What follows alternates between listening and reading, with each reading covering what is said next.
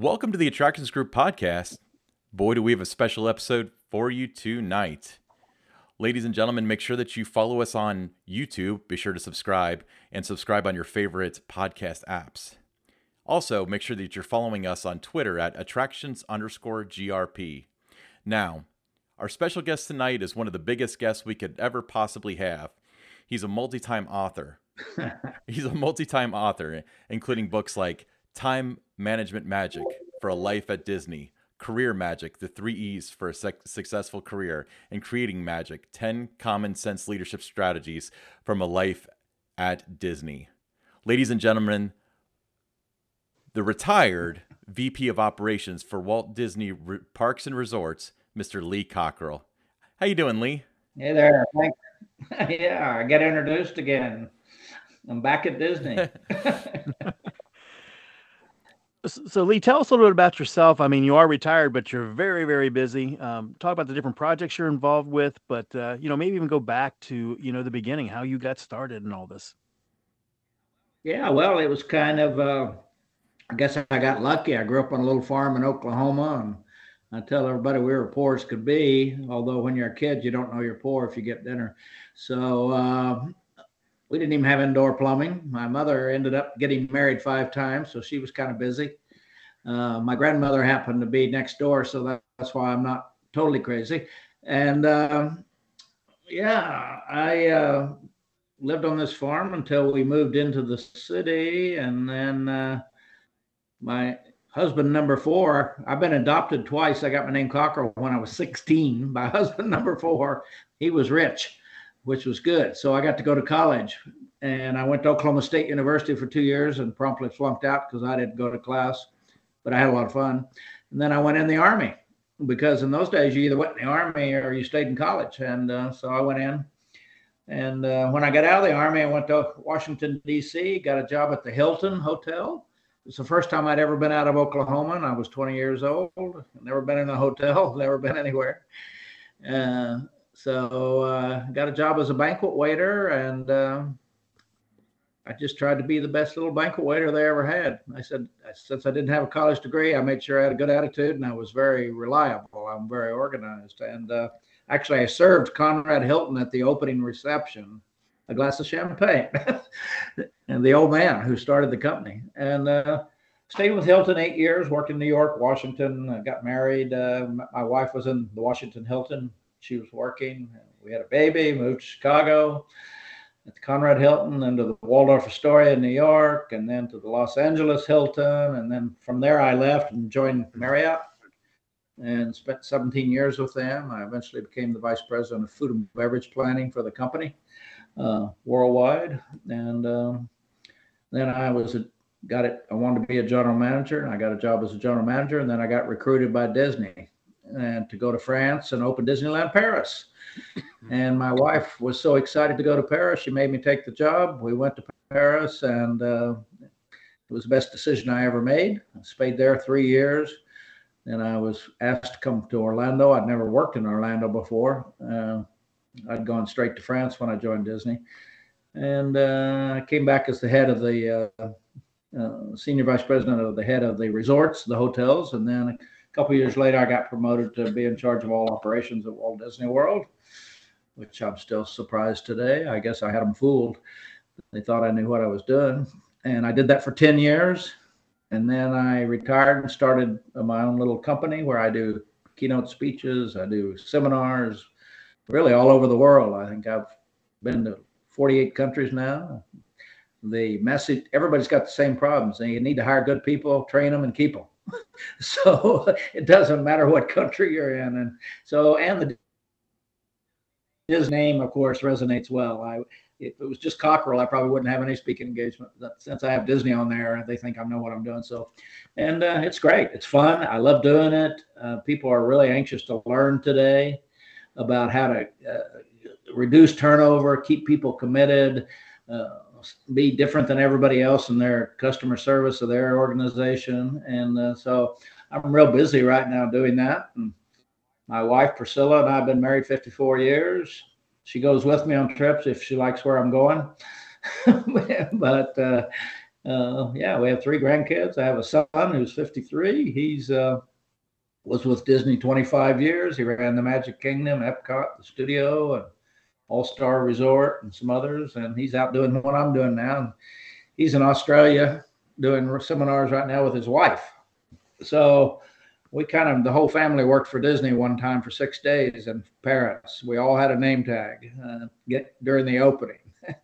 My wife helped out, so they gave her a name tag. So that was a uh, that's kind of my life, and uh, we live in Orlando, and um, I just uh, like to talk about leadership, management, customer service, culture, because it's uh, new young generation. You know, if you don't treat them right and, get them involved, they they quit they don't stay with. They're not like me. They won't take a beating for 50 years.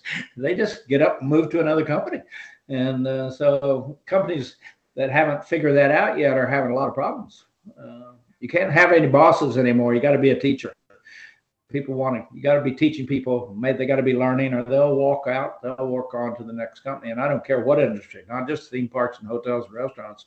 Every industry is suffering. And so it's a whole it's that tipping point. The world has changed. I wrote a paper. I said the world has changed. Have you? so, right. If you haven't, you're not. You're going to have a pretty miserable life running your company. Yeah. So it's hard. It's hard when these big crises happen and everything gets flipped around. Yeah. So we've been through the last three years. Everybody has. Mm-hmm. Well, one of the things I've noticed, like going through your books as well as your uh, your podcast, and we, we will link your podcast uh, in the description in this, is um, you know, you talk about customer service, you talk about, you know, a bunch of the different facets of running a business, but a, a lot of it just kind of like pours back to leadership and how you lead. Um, what do you think is the difference between somebody that's a leader and somebody that's a great leader? Well, I think, you know, I always start out, I think a lot of people are, uh, kind of think management and leadership are the same. And I try to define that. I even did work for the military and defined it for them because they kind of had it mixed up too. People think leadership and management's the same thing sometimes, and you know, management's about just getting things done. It's you get a list, you check it off. It's keeping things under control, safety, budget, uh, on time. Uh, you, you put them in your planner, you check them off, and you get them done. That's management's about doing, and, and I tell people leadership's about being being ethical, being honest, being trusted, being there, having to, being being able to have hard discussions, being able to make hard decisions. Uh, you know, the, just those. Who are you? Not what you do for a living. Mm-hmm. And uh, I think uh, the number one thing the great leaders are trusted. That you know, that's it. They they're out and about. They're available. They the cast members or employees don't consider them the boss I always told people I don't want to be the boss. I don't want people reporting to me. I want them working with me because I'll get more done if they're. And I said, yeah, when I sat at the table with six of my direct reports, I do have one more vote than they do, but I, I hardly ever use it because when you got when you hire really great people, they they they we we make the right decisions when we sit at the table. And I never want anybody intimidated and not telling me that's why I had success. I'm not too smart, but I kept I, got, I kept employed because I listen to people who know what they're doing. And today you can't be an expert in everything. It's too complex.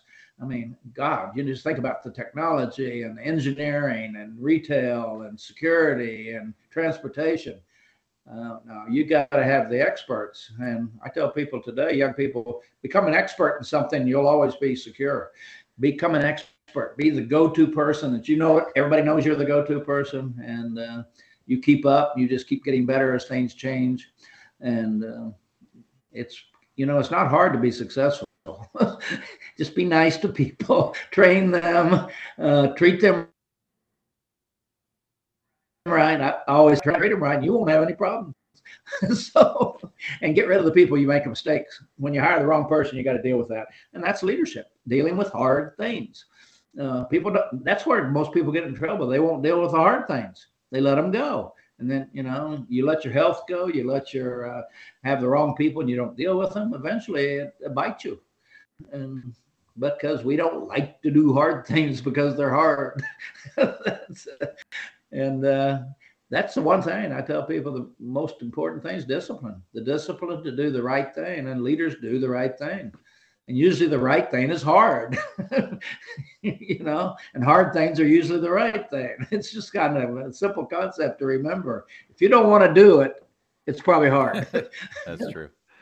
exactly with that you know lee when you're talking about leadership and that uh, you know sometimes you know because somebody has a title or whatever you know that doesn't make them a good leader and then there's other people that they don't have the titles um, but uh, you know you don't need that. I, I don't think you need that to to be a leader. You just need to be able to inspire and you know motivate people and i think that sometimes you know as you move down the line and that some of the best leaders i've ever been around you know didn't have any of those kind of titles but they had that ability to, to lead people and and just inspire you to be the best you could do you know be every day yeah, they trusted him. Bob Chapek found out. title, title doesn't keep you employed. your behavior does, and your leadership, and trust, being trusted, and being, you know, being good at what you do, but also being good. Uh, you know, I mean, you can be an expert in something and be a jerk, and when you're that, your people help you fail. I mean, it's ridiculous. Uh, that's why I say the older generation has got to get over this. I'm the boss, and you do what I say because the young people say, "Oh, really? Goodbye," and they can get a new job every morning. I mean, it's not like it's hard to get a job right now. So, I mean, I, I send this message out loud and clear to people. You better, you better get, you know, unless your unless your team is uh, sure you're committed to them, they'll never be committed to you. It's not like us in the old days, you know, because our bosses came out of World War II, so we got ordered around all the time and did what we were told. And uh, today, not so. Uh, these kids are smart. They've been around. They've been around the world. They've been to great restaurants. They've been. They know what's going on, and they're not gonna put up with that nonsense anymore. So, uh, I hope people can learn quick because when you don't learn quick, you usually get in a lot of trouble. You know. Yeah. Um, if you're going to go into a sword fight, you better learn how to sword fight. Right. no. So in a recent yeah. podcast of yours, you were talking about taking risks. Um, and one of the things that kind of like resonated with me is you were talking about like jumping out of airplanes, and you're like, "Well, I wouldn't do that with just anybody." Which, I, uh, you know, talk about the the best possible allegory for that. But um, we talk about um, you know, the the the mindset behind taking risks and not being not not ultimately in 20 or 30 years regretting that you didn't apply for that position in a different city or you know take on that leadership role that you weren't sure if you would be successful at. I mean i know that that a lot of this resonates with your message. So what are your thoughts on that? Well for you know there people think about self-interest. And i you know i tell people don't um, until you decide what you really love to do and the industry you like to be in. Don't get married, don't have a house, and don't have children because they tie you down. You get stuck and then you get insecure. And my wife and I moved 11 times in my career with Hilton, Marriott, and Disney. We moved 11. She moved 12 with her dad, who was in the Navy.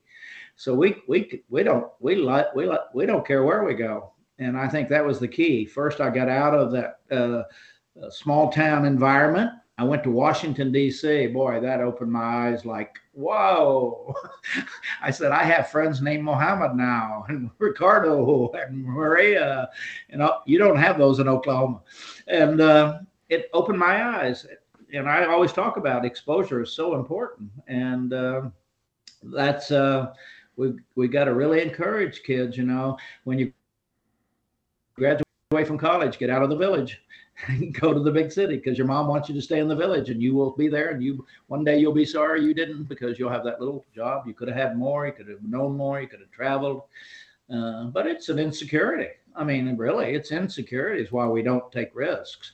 And and i'm not taking crazy risks it's calculated risk. And knowing so what if it doesn't work out? Well i always knew. I can always in the hotel and hospital business, I'd always get a job doing something. I, I was a good waiter, so I could always go make some money. Right. So I never, I took why I'm wired because I always thought about what's the worst thing can happen. Doesn't work out, big deal. And I think we had a security blanket around us, family, that would have uh, supported us if things went south. So you just you think it through and uh, you never know how great it can be if you don't go. And uh, I mean, and somebody said, you know, the danger of people end up not having a great life is because they settle for an okay life. You know, it's it's okay. We get we pay the bills and and uh, you know half the Americans don't even have a passport. They've never been anywhere, and uh, and even a lot of them from where you know don't want to go to the big cities. Too dangerous. you know? So it's just uh, today though kids are getting exposed earlier. So i think we're going to see a lot more they know what's going on. They're on the internet and they are you can see it they're traveling and taking school trips and international trips and their friends are uh, from every race and sexual orientation and religion. And so they're a lot of the kids no matter what i think those days are over of nobody knowing what's going on. It's just uh, maybe my generation as soon as we're gone it'll be better you know, Lee, I had that same kind of situation where I was in professional sports, working in hockey. I'd done it for 18 years, and then an opportunity to get in the theme park industry came about, and and I looked at it as, you know, the worst thing that can happen is I go back and work in hockey again if it didn't work out that way. But uh, you know, here to 16 years yeah. later, and I'm still in that industry. But a question for you, though, I mean, you, the hospitality industry with the you know the hotels and the theme park industry.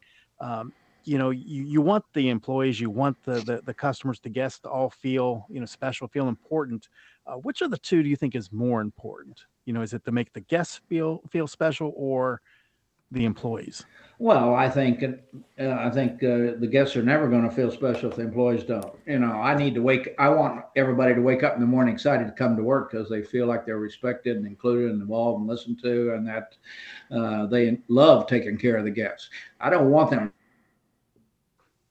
having to take care of the you know, Bill used to his book was the spirit to serve. To serve people in this business, you got to have us. It's got to be inside you because this is a hard business, man. this is like customers want it, they want it now, and uh, and and so uh, unless you really like to serve, you shouldn't be in this business because you got to bite your lip. You got to take a lot of grief. You got to take a lot of anger sometimes because and then there's alcohol, and then the guests really get out of control, and all kinds of things happen. So you need to be wired to serve, and uh, that's the kind of people we look for at Disney. That they can take the heat, they can take, uh, uh, they can create magic all day long, even when the family's not happy, and uh, yeah. So it, it's picking the right people. You know, some people can't handle that. And, uh, one and there's a million guests coming at you. And so we, we are very careful who we hire because it wouldn't even, if we hire the wrong person, it's not going to be good for them either. They're going to hate it. They're not going to like it. They're going to be in a bad mood. They're not going to, then they're going to say something to a guest that they shouldn't. And I had to bite my tongue many times. I wanted to slap them, but I just, no, be nice. That's what we do. We're putting on a show and our show is that you're having a great experience and even the managers know they have to stay in role they have to uh, control their emotions they have to control their attitude uh, be careful what they say and do uh, so uh, it's uh, and i think that's important in any job by the way but i think when i joined disney and marriott they did it better than anybody i knew because people liked being there I've had other, you know, some companies you you don't like being there, but you, you know you have stress and you're not happy, but you stay. And I think most people stay at Disney and stay at Marriott because they want to, because they feel good about the how they're treated and how that, that they have opportunity and they're going to get training and they're going to get development and they'll have a better life. And when you can create that, people don't leave. Uh, you know, so that's why I always talk how important the environment is. It's got to be a place where you want to come in to work, not have to come, and uh, that's a big difference. Uh, and we've all been there. You know, I mean, we've all been there, and we've all had those jobs where we just wish it was Friday on Monday morning, and and uh, I, I didn't never on balance. I pretty much was happy at Disney the whole time. I wasn't happy during 9/11 or the hurricanes or recessions or having to lay people off. but on balance, over all those years, it was I felt respected, included. I didn't feel like somebody was in trying to intimidate me, my boss. People were treated uh, very professionally, which was uh, makes Monday better. Monday morning. yeah. All right. So Lee, um, you know, in, in another recent podcast, you mentioned that it's not necessary and i'm paraphrasing here so correct me if i'm wrong but it's not necessarily a leader's yeah. job to motivate it's the leader's job to hire motivated people and then it's the leader's job to inspire those motivated people can you break down a little bit more of the definition of what you think a motivated like candidate would be and uh, a little bit more on a leader's job to inspire that motivated candidate Yeah. i mean we're looking for those people that motivate themselves. You know, I started out as a banquet waiter. Motivate me. I did a fabulous job. I was on time every day. I did a good job.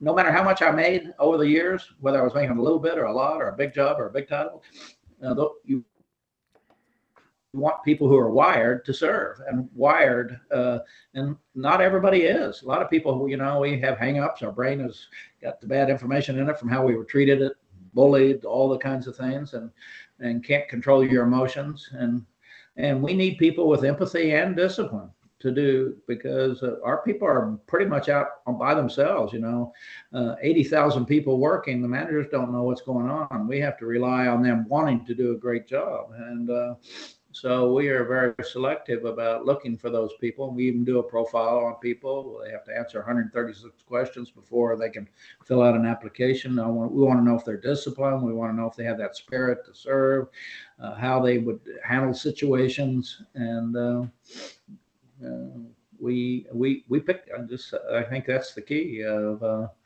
if you don't love what you're doing, you ought to be. And I tell young people that today. If you don't love what you're doing, don't do it. I mean, go in the first 10 years of your out of college, go do something else because you'll be miserable if you have to go to a job every day that you hate. And uh, more, I think that's why we're seeing young people today. They're just okay. I don't like this. I'm not going to do it. And they marched on. And uh, I have a grandson who's a biomedical engineer. He's changed jobs once already because he didn't like the environment and the culture and how he was treated. I have a granddaughter who's working on moving to Europe uh, with her boyfriend because they just want to do their thing and uh, and uh, she's she likes her job. It's okay but it's not she's not learning anything anymore. She's bored. And, uh, and then i have a grandson that goes to school in france. You know these kids today i didn't even know where france was when i was his age. I didn't even know there anything i was in the army and i didn't even i'd never heard of it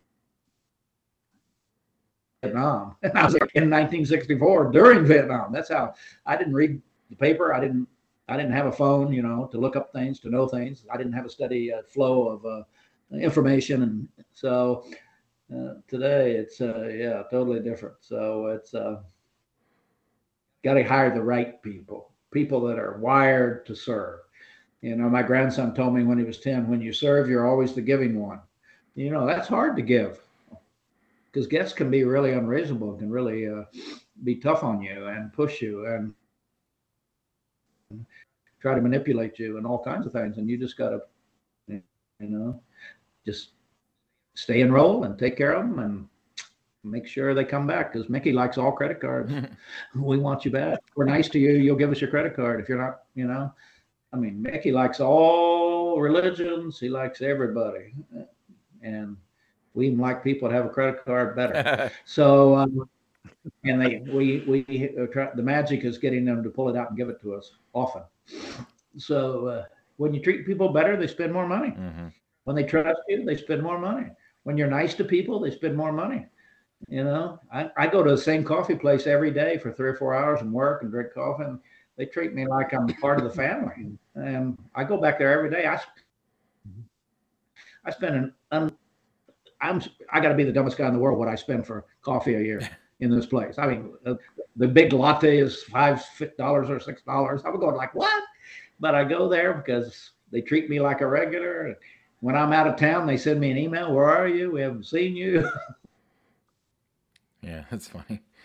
Else? I'm famous there. yeah. Yeah.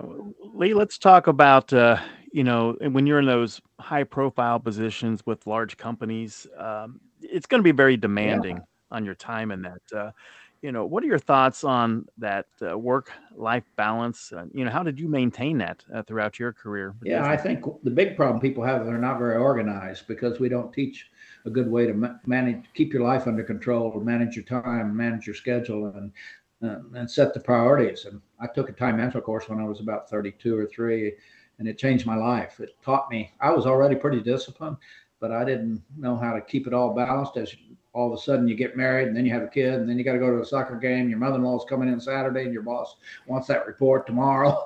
and I mean, and I was suffering from real anxiety. I mean, I was working Saturday, Sunday, and taking work home.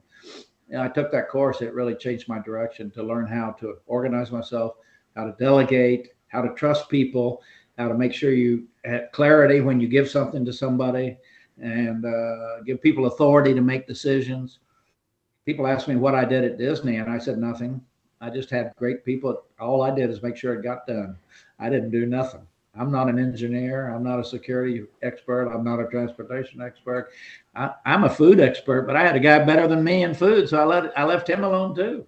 And I think that's the key. You've got get organized. If I had to do one thing for kids and young people or anybody, is to get them to learn a good, solid time management system of how to plan every day, how to plan what you're going to do today, tomorrow, this week, uh, next week uh, you ought to be doing things already now for Christmas, or you probably should have done them two months ago. Uh, making reservations, uh, getting your airline tickets uh, two months in advance so you save a lot of money. Uh, you know, just getting ahead of the anticipation, getting ahead of the game uh, so that you don't run into obstacles. And, you know, if you change the oil on your car, it keeps running. so you got to do the right things at the right time. I called today to get my air conditioner checked every six months because in Florida you can die if your air conditioner quits working. So I, you, you know, the things that are important to stay on top of your health. The way you stay on top of your health, you schedule your workout, you schedule your doctor's appointments, you you uh, you schedule the priorities in your life, and that that I would say is one of the most important things because if you if you can't get things done, it really doesn't know, matter how much you know, because it if you have a boss, I think being reliable and with a good attitude, it'll carry you way further than anything else. Because by the way, your boss doesn't know what they're doing either. So this is I actually I came to the conclusion nobody knows what they're doing, so I'm in good company. Uh, so you do your best. That's what my theory is. You do your best every day. Forgive yourself. That's all you can do. Yeah. You get up every morning, Lee, it's funny because one of the lessons that I that I was taught by somebody when I came, like say, of age when I was about 22, 23 years old is one of the things you're going to learn quickly in the professional environment is you grew up thinking that everybody that had these really big jobs knew what they were doing, but they're just putting on a show anyway. um, it's true. It's true. It's big. Oh, I, have absolutely learned that. Don, have you seen that too? I mean, like in general, it's I mean, it, it's oh, yeah. not, not that like everybody on earth is incompetent, but I mean, most people are just making it up as they go anyway because they do it on a feeling. Anyway, Lee, so let's talk about um, employee recognition. What what are your thoughts on like you know daily or even like further out than that recognition of employee like in their contributions to the company? Um, and what do you think are the best ways to to recognize employees that have performed rather well? I think you've got to think about it so deeply that it's what you do naturally. You don't even think about it. You see somebody, you and you you know in your mind they do a great job. You just stop and say, "Hey, man, I'm really haven't seen you for a while. You're doing a great job. I hear great things about you. I hope you stay with us." You move on, and next time you do something else. And it's every day we all have a million opportunities to recognize somebody for doing something well, or a good attitude, or how they handled the customer, and just be observant of that and you probably it's better than giving them a trophy when the boss stops and says, "Hey, I'm glad you're on our team." That enough right there. They'll sleep better tonight. they will uh, be more inspired. They'll give you more, and don't think so much about. Uh, you know, every time I got big bonuses at Disney, I was never happy with them. I always wanted more. but when my boss called me and said, "Lee, I really am glad you're on my team. You're doing a great job," that was worth more than cash. that was because the cash, you know, I, I, I guarantee you, every I, I got a company car at Marriott and Disney. I wanted a bigger one. you know, I mean, it was I was never happy. But personal recognition is like telling your wife you love her. That's the best strategy you can have in life if you want to stay married. It's not giving her you. Oh, you got to give her some stuff too. But uh, not forgetting to frequently show appreciation and recognition and encouragement to people, and uh, to to get to know your people so well, you know when they need some encouragement or they need some recognition because this is the fuel that drives human performance. I mean, this is the fuel. We all do it to kids. How often do we we tell our kids how great they are when they're growing up? You did a good job, and that's what we do. And it's it's free. That's what I always talk about. It costs you nothing, and it gives you big results people don't walk away from a place where they feel like they're appreciated, recognized, encouraged, uh, have training, development. We care about them. This is just like this is for free. The CFO will like this. There's no investment except you paying attention. So I think it's vital.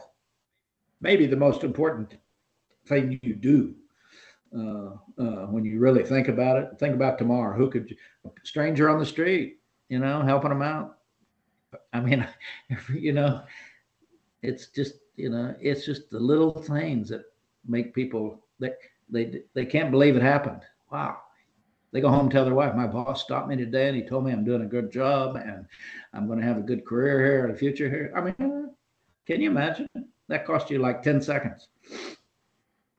And you probably got a lot out of it. And when you recognize people, and I'm not not to manipulate them, to be genuine you productivity, commitment, results go up. They go up. If you have a company full of people who feel appreciated and they're somebody and they're you're cared for, you make more money. I mean, this is just like bingo. That's the formula. You make more money and uh, less turnover. Uh, you know, they give you 100% instead of 80%. Uh, it's just amazing. You have less less sick days, less call outs. I mean, less mistakes. I mean, it, it's all the good things that happen when you're happy. when I tell my wife I love her, I have a happy day. Ain't that right?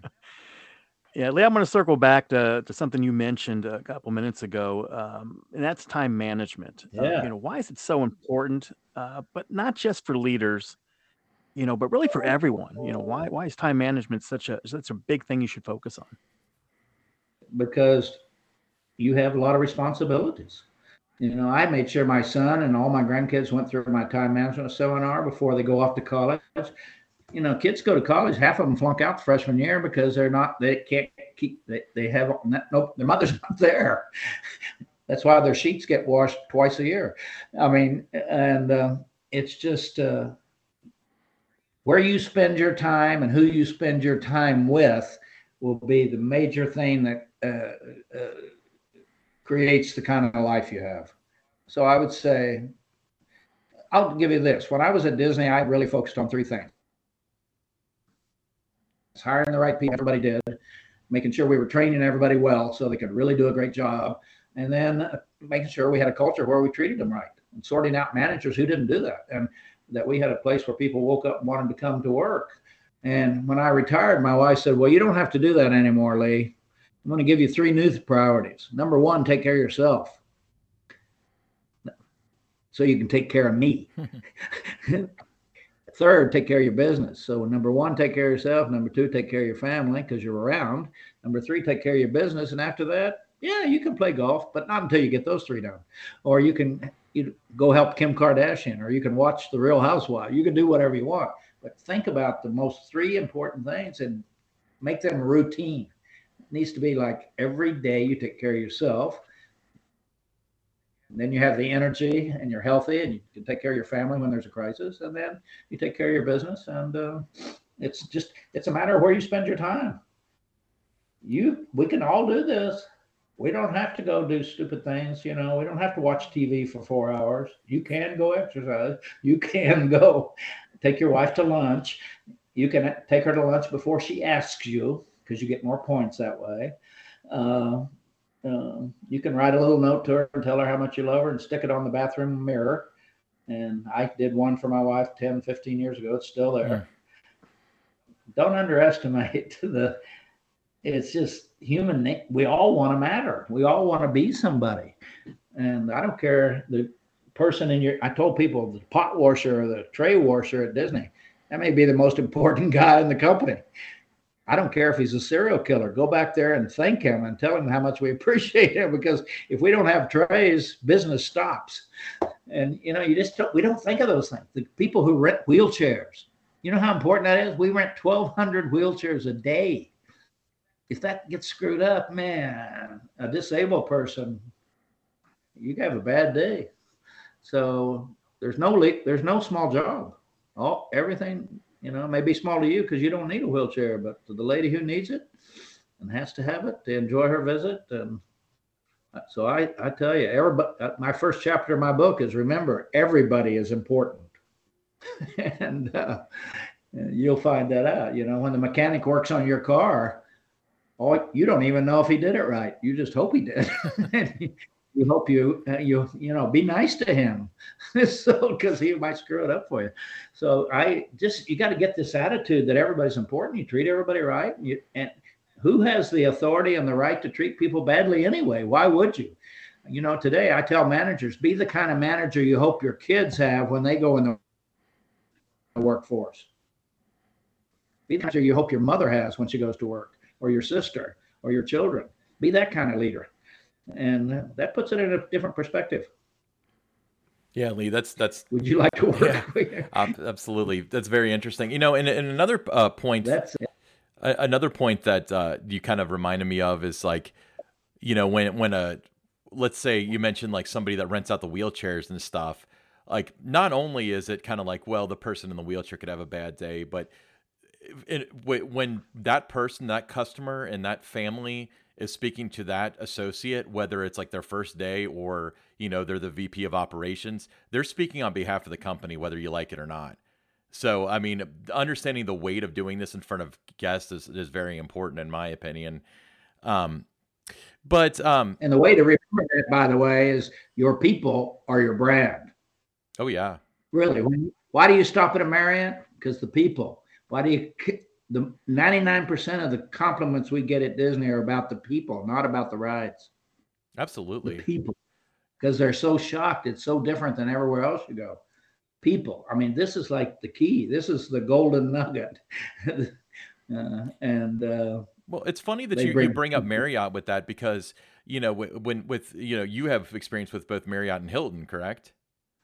Yeah. But so so recently, um, you know, my my girlfriend and I travel to different parks and stuff like that, and you know, we were like kind of like going cheap with hotels and she she's like a germaphobe and stuff and always wanted to sanitize everything in the room before we went in and was terrified of bed bugs and everything but now that we're staying at because I've got like the Marriott credit card and the Hilton credit card so we're doing that and she's like oh it's probably fine it's a Hilton you know because you you know you trust that those people do things properly you know?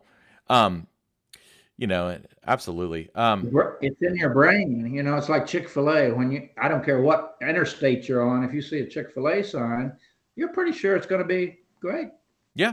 When you see a Marriott sign or a Hilton, that you're going to put. There's some hotels you you say, I don't think so. that one looks a little shaky. My wife and I used to, when we were poor and starting out, we carried Lysol and paper towels. That's exactly what we did until we started staying at Marriott and Hilton. Uh, well, we and it's funny because um, you know, you mentioned that as far as pick up right, but you mentioned the brand and stuff. It's like um, because like you know, there's like there, there's a hotel. I'm not going to name any names of hotels because I don't know what your relationship's like with them. But it's a, a national brand, and there's one like near Universal, and I've stayed at, and it's it was really nice. Like it was on par with like a maybe a lower end Hilton, but if there was one off the side of the road outside of Indianapolis, Indiana, there's no way I'd stay at that. But if it's a Hilton or Marriott, I know the quality I'm getting. I know the people I'm dealing with. You know? Right. I agree. That's pretty much and we we often choose brands. You know, they have uh, companies have trouble getting uh, the grocery stores to buy uh, not buy the brand name, mm-hmm. although they are now because inflation has gotten so bad. People are looking for their and um, brand is amazing. You know, I need a car, but somebody says I need a car, but I want a Mercedes. I need a car, but I need I, I want to. And a lot of it is, uh, I mean, look at what we pay for running shoes. Fashion statement. Mm-hmm. You know, you could buy shoes at half that price, but uh, the brand, it's in your face, and we make this. We make illogical decisions sometimes based on the brand, and uh, that's why it's so important to have uh, the brand uh, have consistency and be trusted. And that when something does go wrong they they take care of it they fix it so you're happy no matter what. When you leave you're happy. And uh, that that alone is worth you, you got to wonder how much is that worth? What is the value of a trusted brand name? I mean you know lexus. I mean we pay an absurd amount of money to have a lexus. I mean it doesn't even make sense and uh, but they got this uh, reliability factor, safety. When you buy a car for your kids, it needs to be safe. You don't care what it costs uh, for safety. And so I, I think about and us as individuals, we are a brand. Do people trust us? Are we reliable? Do we do what we say we're going to do? Are we knowledgeable? Do we keep up with what's going on? When are we available when people call us? Do we we all are a brand. I mean, because people are talking about us behind our back, right? and they're either they're either saying we're a jerk or we're a good person. So yeah, it's it's brand is huge. I mean, it's everything, and and uh, everybody's fighting for the brand, right? The best. I want to be the hotel company. I want to, and Marriott and Hilton, uh, frankly, are the two that uh, are winning the game. They worldwide. I agree. They are they're both doing a great job. So Lee, let's talk about decision making, particularly when when it comes to transparency in decision making. Um, do you, do you think that leaders essentially for the decisions they make, especially the ones that are facing the employees, uh, it's important to have transparency? And where do you think that fits into like a general cultural aspect of uh, any organization you'd work for? Yeah, I mean, I can tell you my personal opinion on how I did it at Disney. When I'm going to make a decision about a big thing, that's I'm going to talk to people who are going to be affected. I'm not idiot, you know. I, that's why I didn't make many mistakes because I talked to all the people who are going to. This is going to affect, and uh, if I talk to enough people, I'll have a sense of okay, now I got it. I understand. They told me don't you can do this, but I wouldn't do that, and and when you have transparency and people trust you, they'll keep you out of trouble. And uh, a lot of bosses go in, like I think Mr. Chapek did, and just start telling everybody what to do. And uh, he didn't he didn't have the uh, empathy part of the business. He was kind of a he had the discipline, push hard, make, but you got to do both. I said this: you got to you got to balance empathy and discipline, and you got to be aware that uh, every one of the people who works for you or works with you knows something you don't know. and they're not telling you unless they trust mm-hmm. you. And in fact, if they don't like you, they'll get you fired and uh, they'll work against you. So I think transparency is everything. You know, I went through depression and anxiety a few years, 10 years ago when my wife was sick for two years. I just told everybody. I just said, Hey, I'm going through anxiety and suffering depression. I'm seeing a psychiatrist. And it made it easier. It took the people understood, I don't want to have coffee with you. I'm depressed right now. so it just eased up everything in your life to be transparent, just to tell people, here's how it is, you know. The I always tell people that when when in doubt, just tell the truth. Your life will get a lot better. You might lose a few friends, but that's okay. You got to take care of you and your life. And uh, you don't need a lot of friends. You just need a couple. I was telling somebody the other day, I, I don't want to make a lot of money. I just want to make enough. Right. so I don't have to go, I don't have to kill people to make money. I just make enough. And uh, just be be aware of that. That uh, let people. One of the most important things I put in my book was get to know your people well and let them get to know you. Who are you? Talk about how you were raised, the things that bother you, the such because that builds trust when people know, hey, he leads just like us. He has problems too. He has problems at home. He has uh, health problems. It's, yeah, that's good. It's fine. So everybody already knows you. You know, when you try to cover it up, then they don't trust you. Uh, when you lie and uh, um, kind of spin everything, uh, you know, HR departments and marketing departments try to spin everything. And now that's why nobody trusts anybody in the marketplace. I don't believe any commercial. you know, I'm going, yeah, right.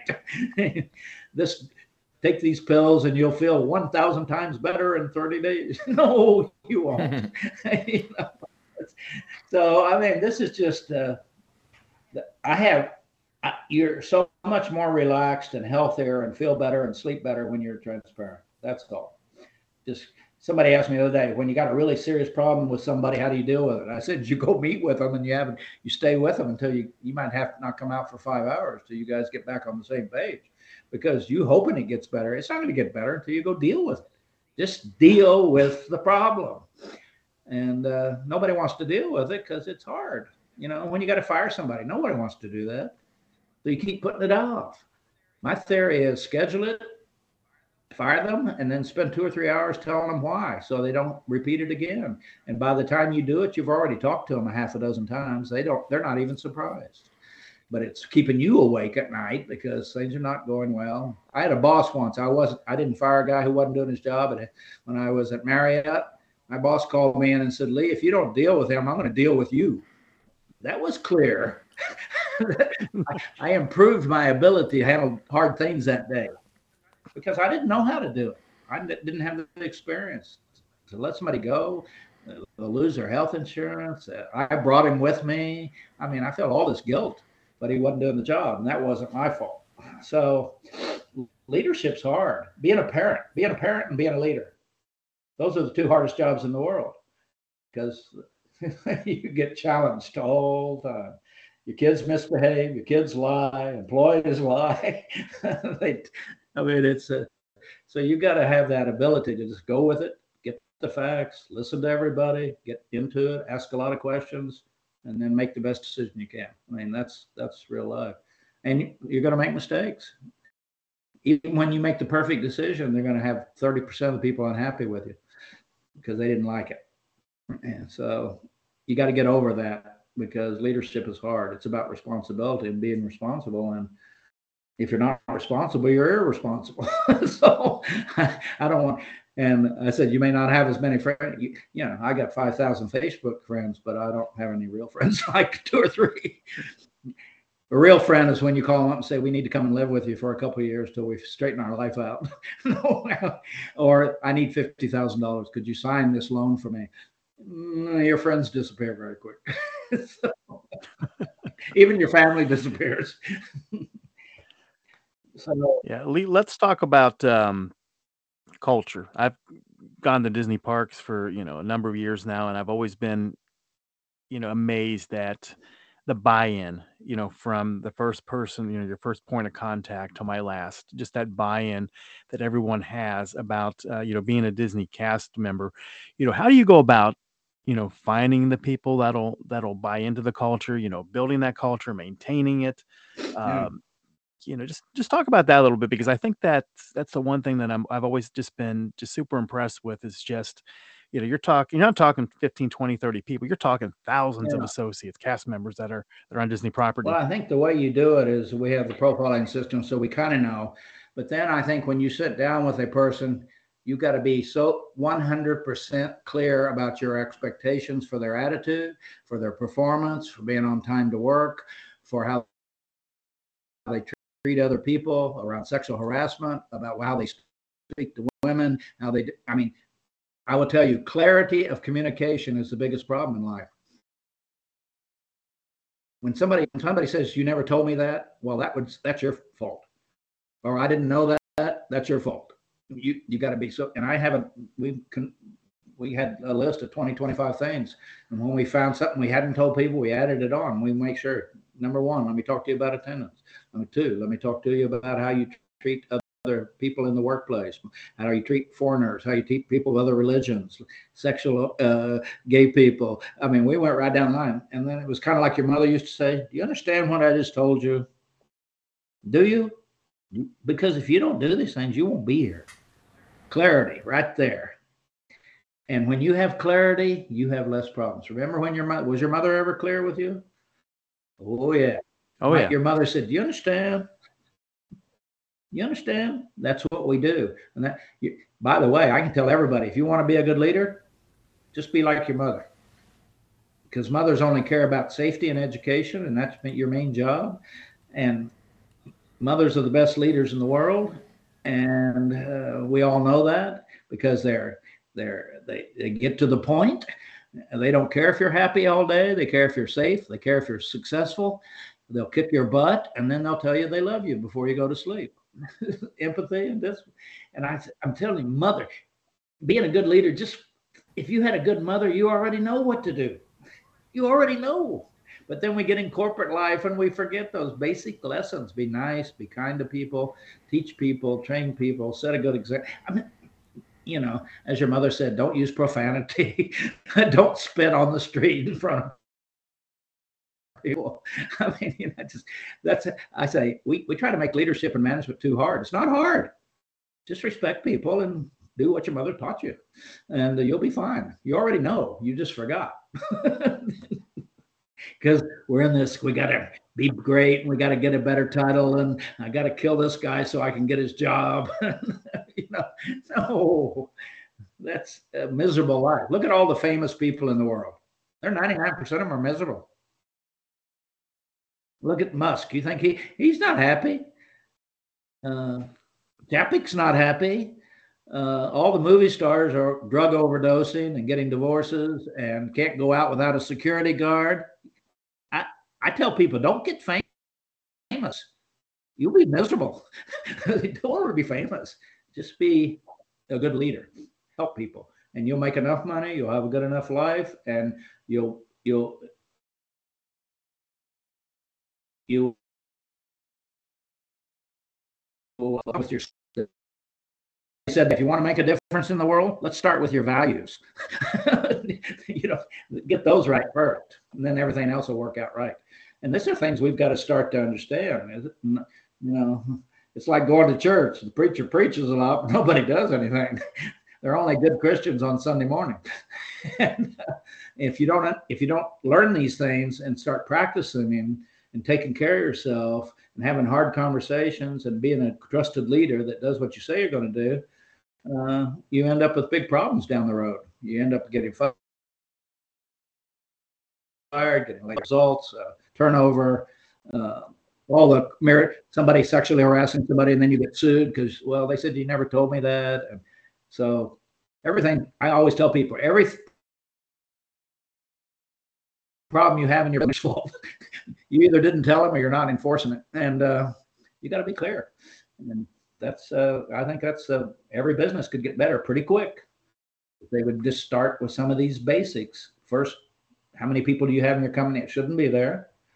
do you are you clear with every person you hire uh, do you have standards like marriott health standards so you, you know I, I, can be i can know pretty much 99.9 percent i'm not going to get food poisoning there or, and uh, those are the kind of things that are the real things technology is the least of our problems you know the problem is we now we think technology is the answer to everything it's answer to many things but we need to balance data and humans.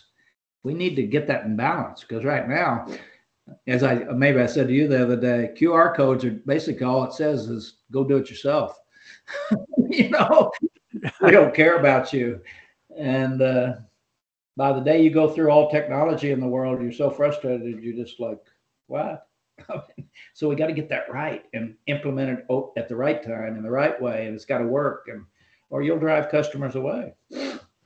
And I have a new bank. They bought the other bank. They were so screwed up. I mean, it's like I want to kill myself every time I go to make a deposit. I mean, it's like they're understaffed and they got all these new rules and oh my god. You know, I don't love them. And I'm thinking about moving. Moving your bank is a pain in the butt too, but this is just aggravating because they I just I don't know anything about banking. I just want them 20 minutes waiting for somebody to do it. So, uh, I guess I'll have to start doing mobile deposits so I don't have to talk to anybody. But uh, what you got to do, I guess, you always this problem and then go to work, get rid of it. Get rid of your problems, whatever they are. You know what they are.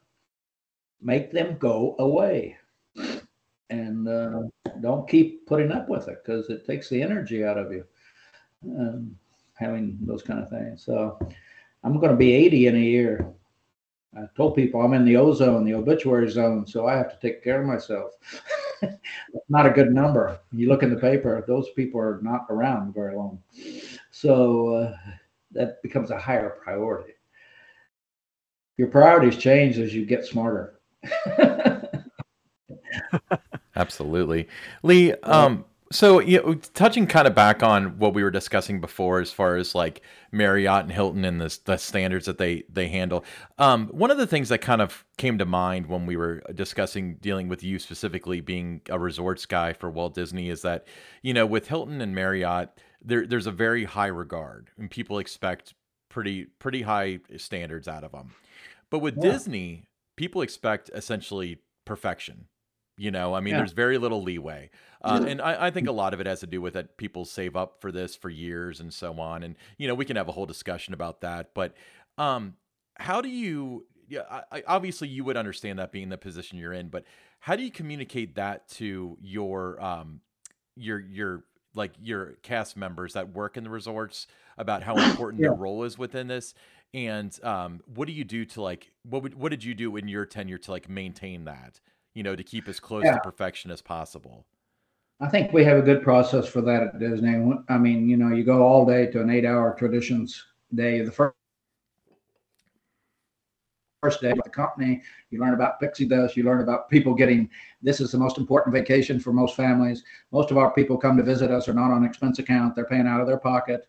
This is not Marriott or Hilton, where most of people are business. And uh, we we we drive that into them how the responsibility they have uh, to do this and uh, we've already selected the best people we could find then we put them through rigorous uh, uh, uh knowledge about why we're different where there was a guy named walt disney here's what he thought here's what he did here's what we do and then uh, we make sure the training and we hold them accountable you know, I, I, used to say you don't have to be happy to work at Disney. You got to act happy for eight hours because we all have bad days. But when you're in the when you're the, in the show, you've got to put on your show.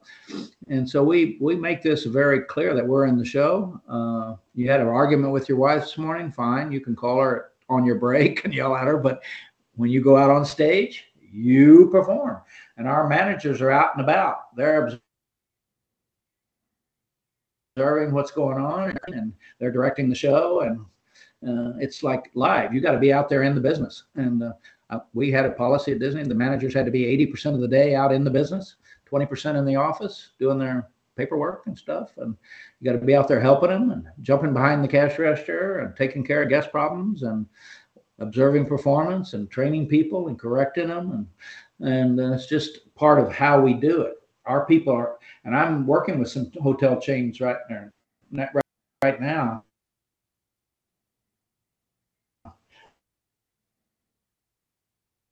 And the big administrators, nobody wants to leave the office because it's air conditioned. And when you go out in the business, there are problems.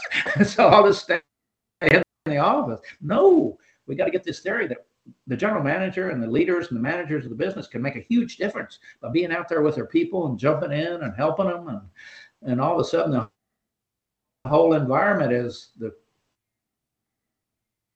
people who work for this when they have a problem somebody jumps in and helps and, and your day goes better and so you go home you want to work you want to work there we just keep emphasizing over and over and over uh, that everything matters i mean that's what we talk about one piece of paper on the floor matters pick it up uh, you know, no hair in the sink when you check into a hotel. Everything, everything's got to be. And uh, if you want to be excellent, everything matters. If you want to be average, you can let a lot of that stuff go. So it's really, really a mindset of that you like to clean your room. How many times did she tell you to be careful when you went out? How many times did she tell you to change your shirt? I mean, we are just, we're like mothers. We just drive you crazy until you want to be, you become a mother. That's, uh, and, and it becomes replicated, you know, and the managers have to be good role models too. So they're setting the example. You know, they're picking up paper, they're helping, they're serving customers, they're, and all of a sudden it's we're all in this together. I guess that's the we that's the environment and culture we want. We're all in this together.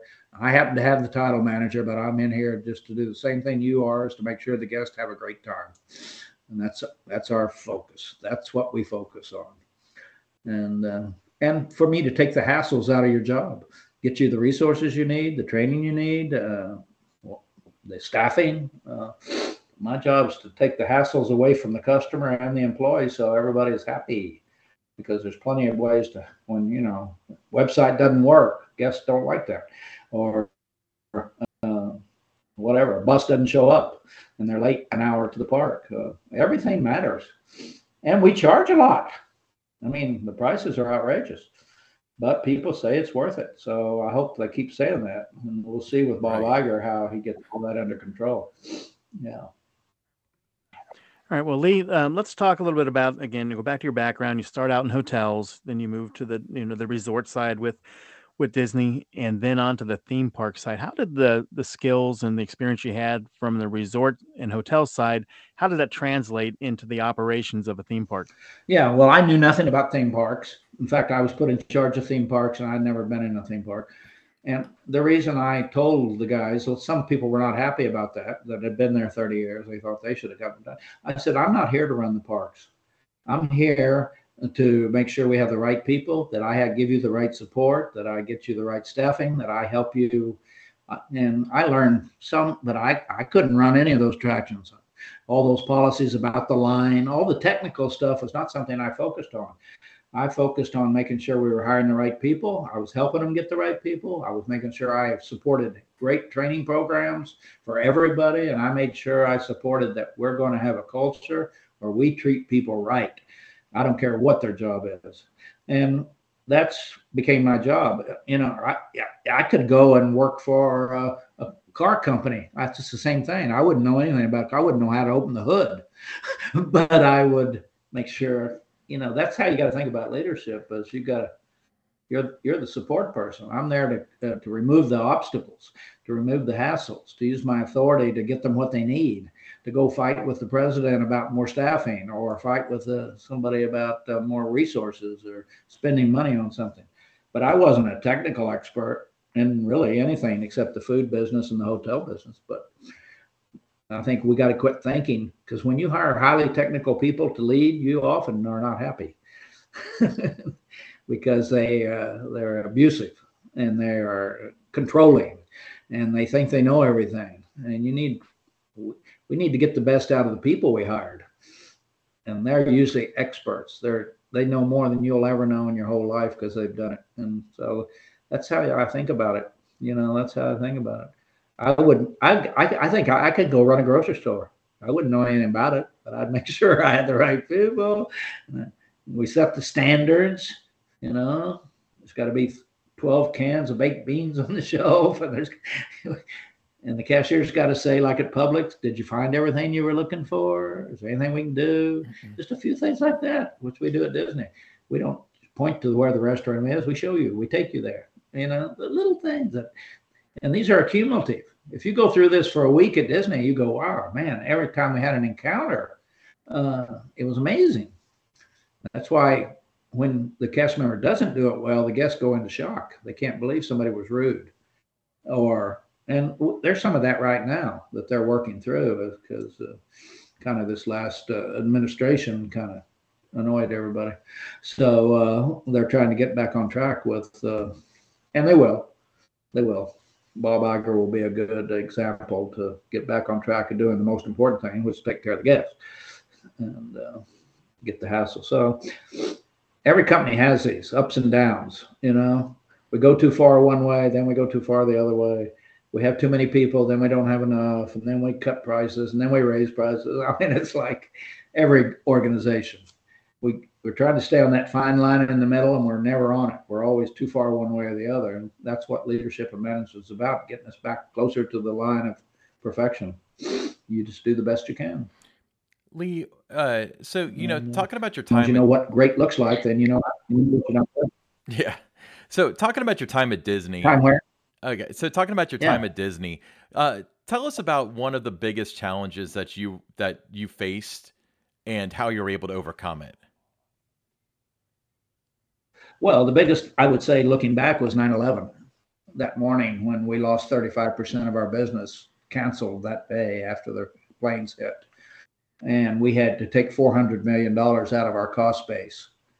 That was the, to really stay even halfway profitable. And uh, I was the head of the group. We went in a room for seven days, eight days, for three weeks, seven days a week. And I backed off and I let the two people report to me kind of take over because one was an industrial engineer and one had deeper uh, business experience than I did. And I sat behind them and I let them lead.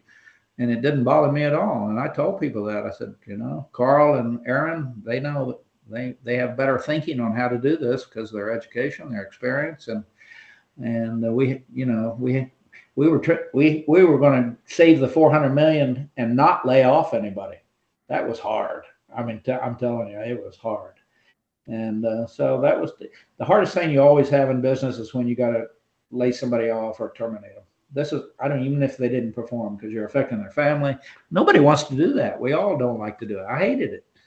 The thing I hated the most was having to deal with non-performance and getting rid of somebody.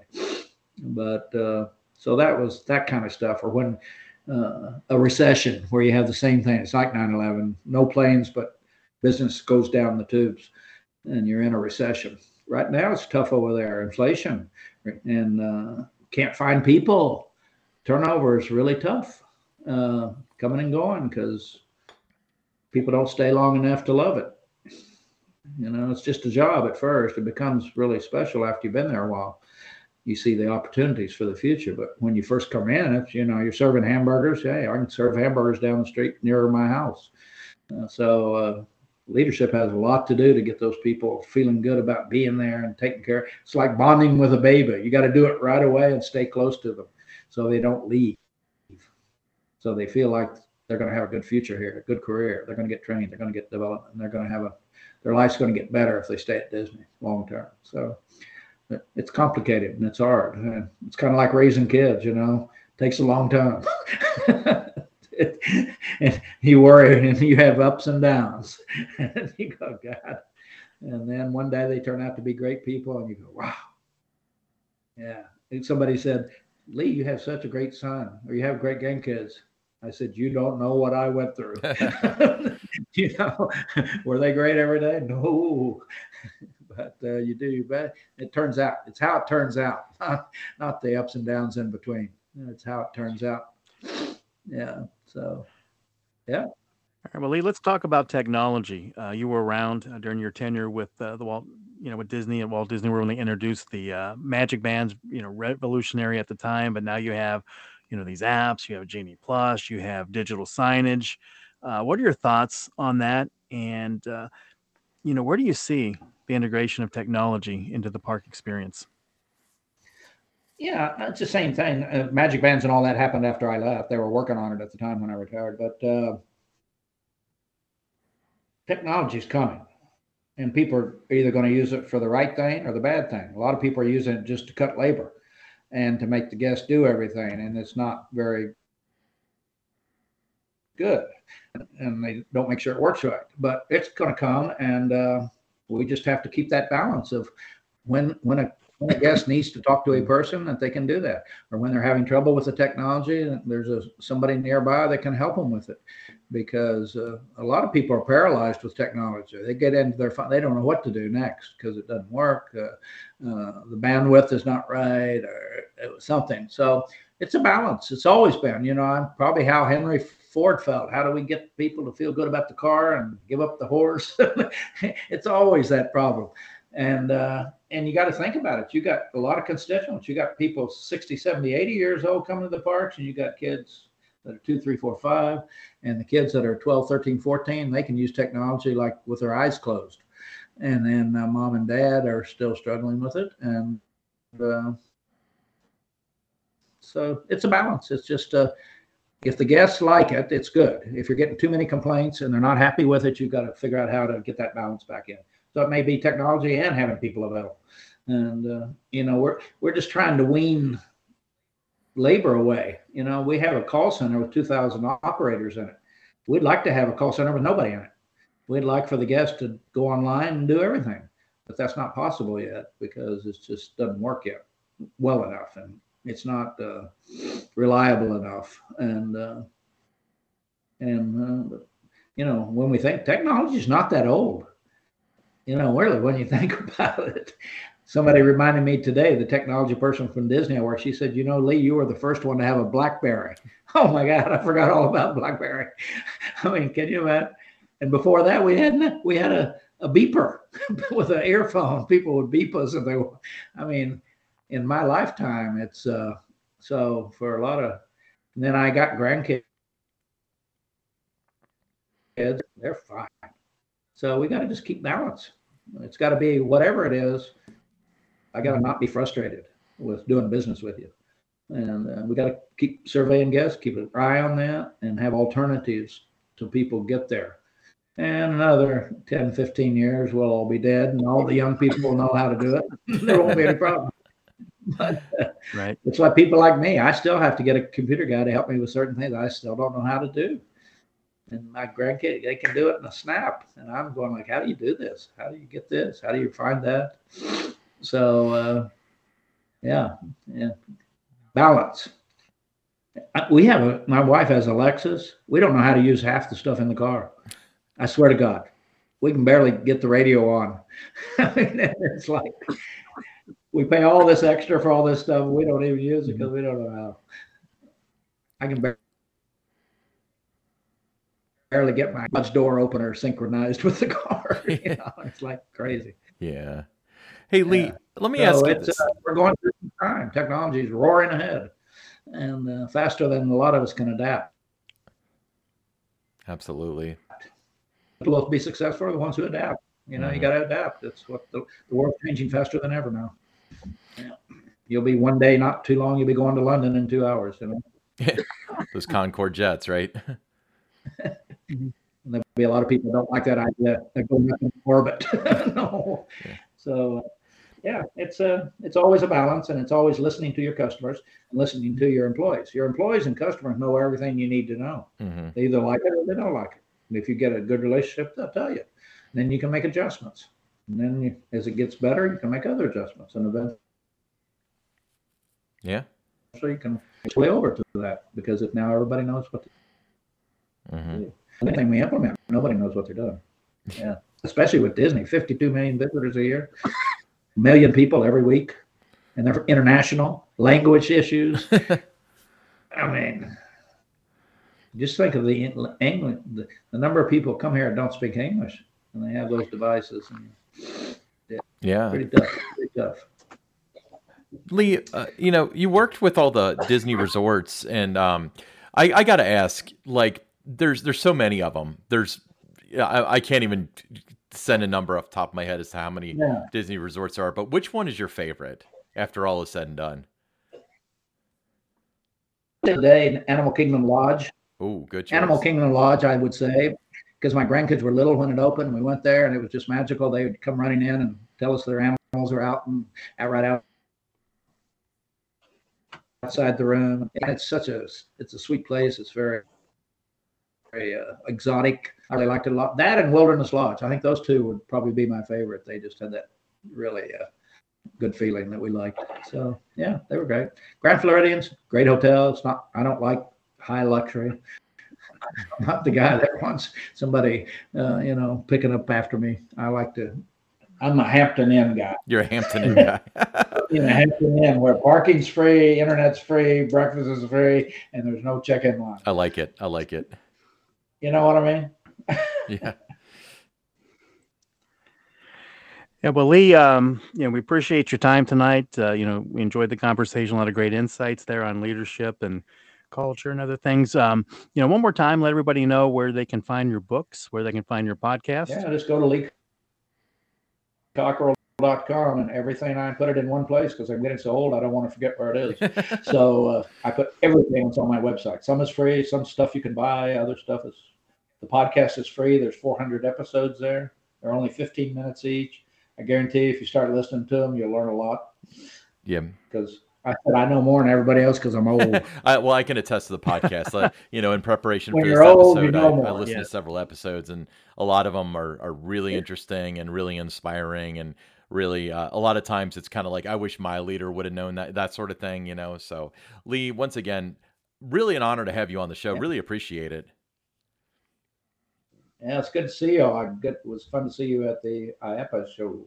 So hang in there, be nice to people, tell your wife you love her, and uh, life should turn out pretty good. Awesome. Well, Lee Cockerell, everybody, right. at com for his podcast as well as his several books about leadership, business, retaining employees. Just just read his books. You need to hear what this guy has to say, even more than we heard tonight. So everyone, thank you for listening. Follow us on on Twitter at attractions underscore GRP. Uh, search for us on YouTube and subscribe. Just search for the Attractions Group podcast and search for us on your favorite podcast apps. Good night, everybody.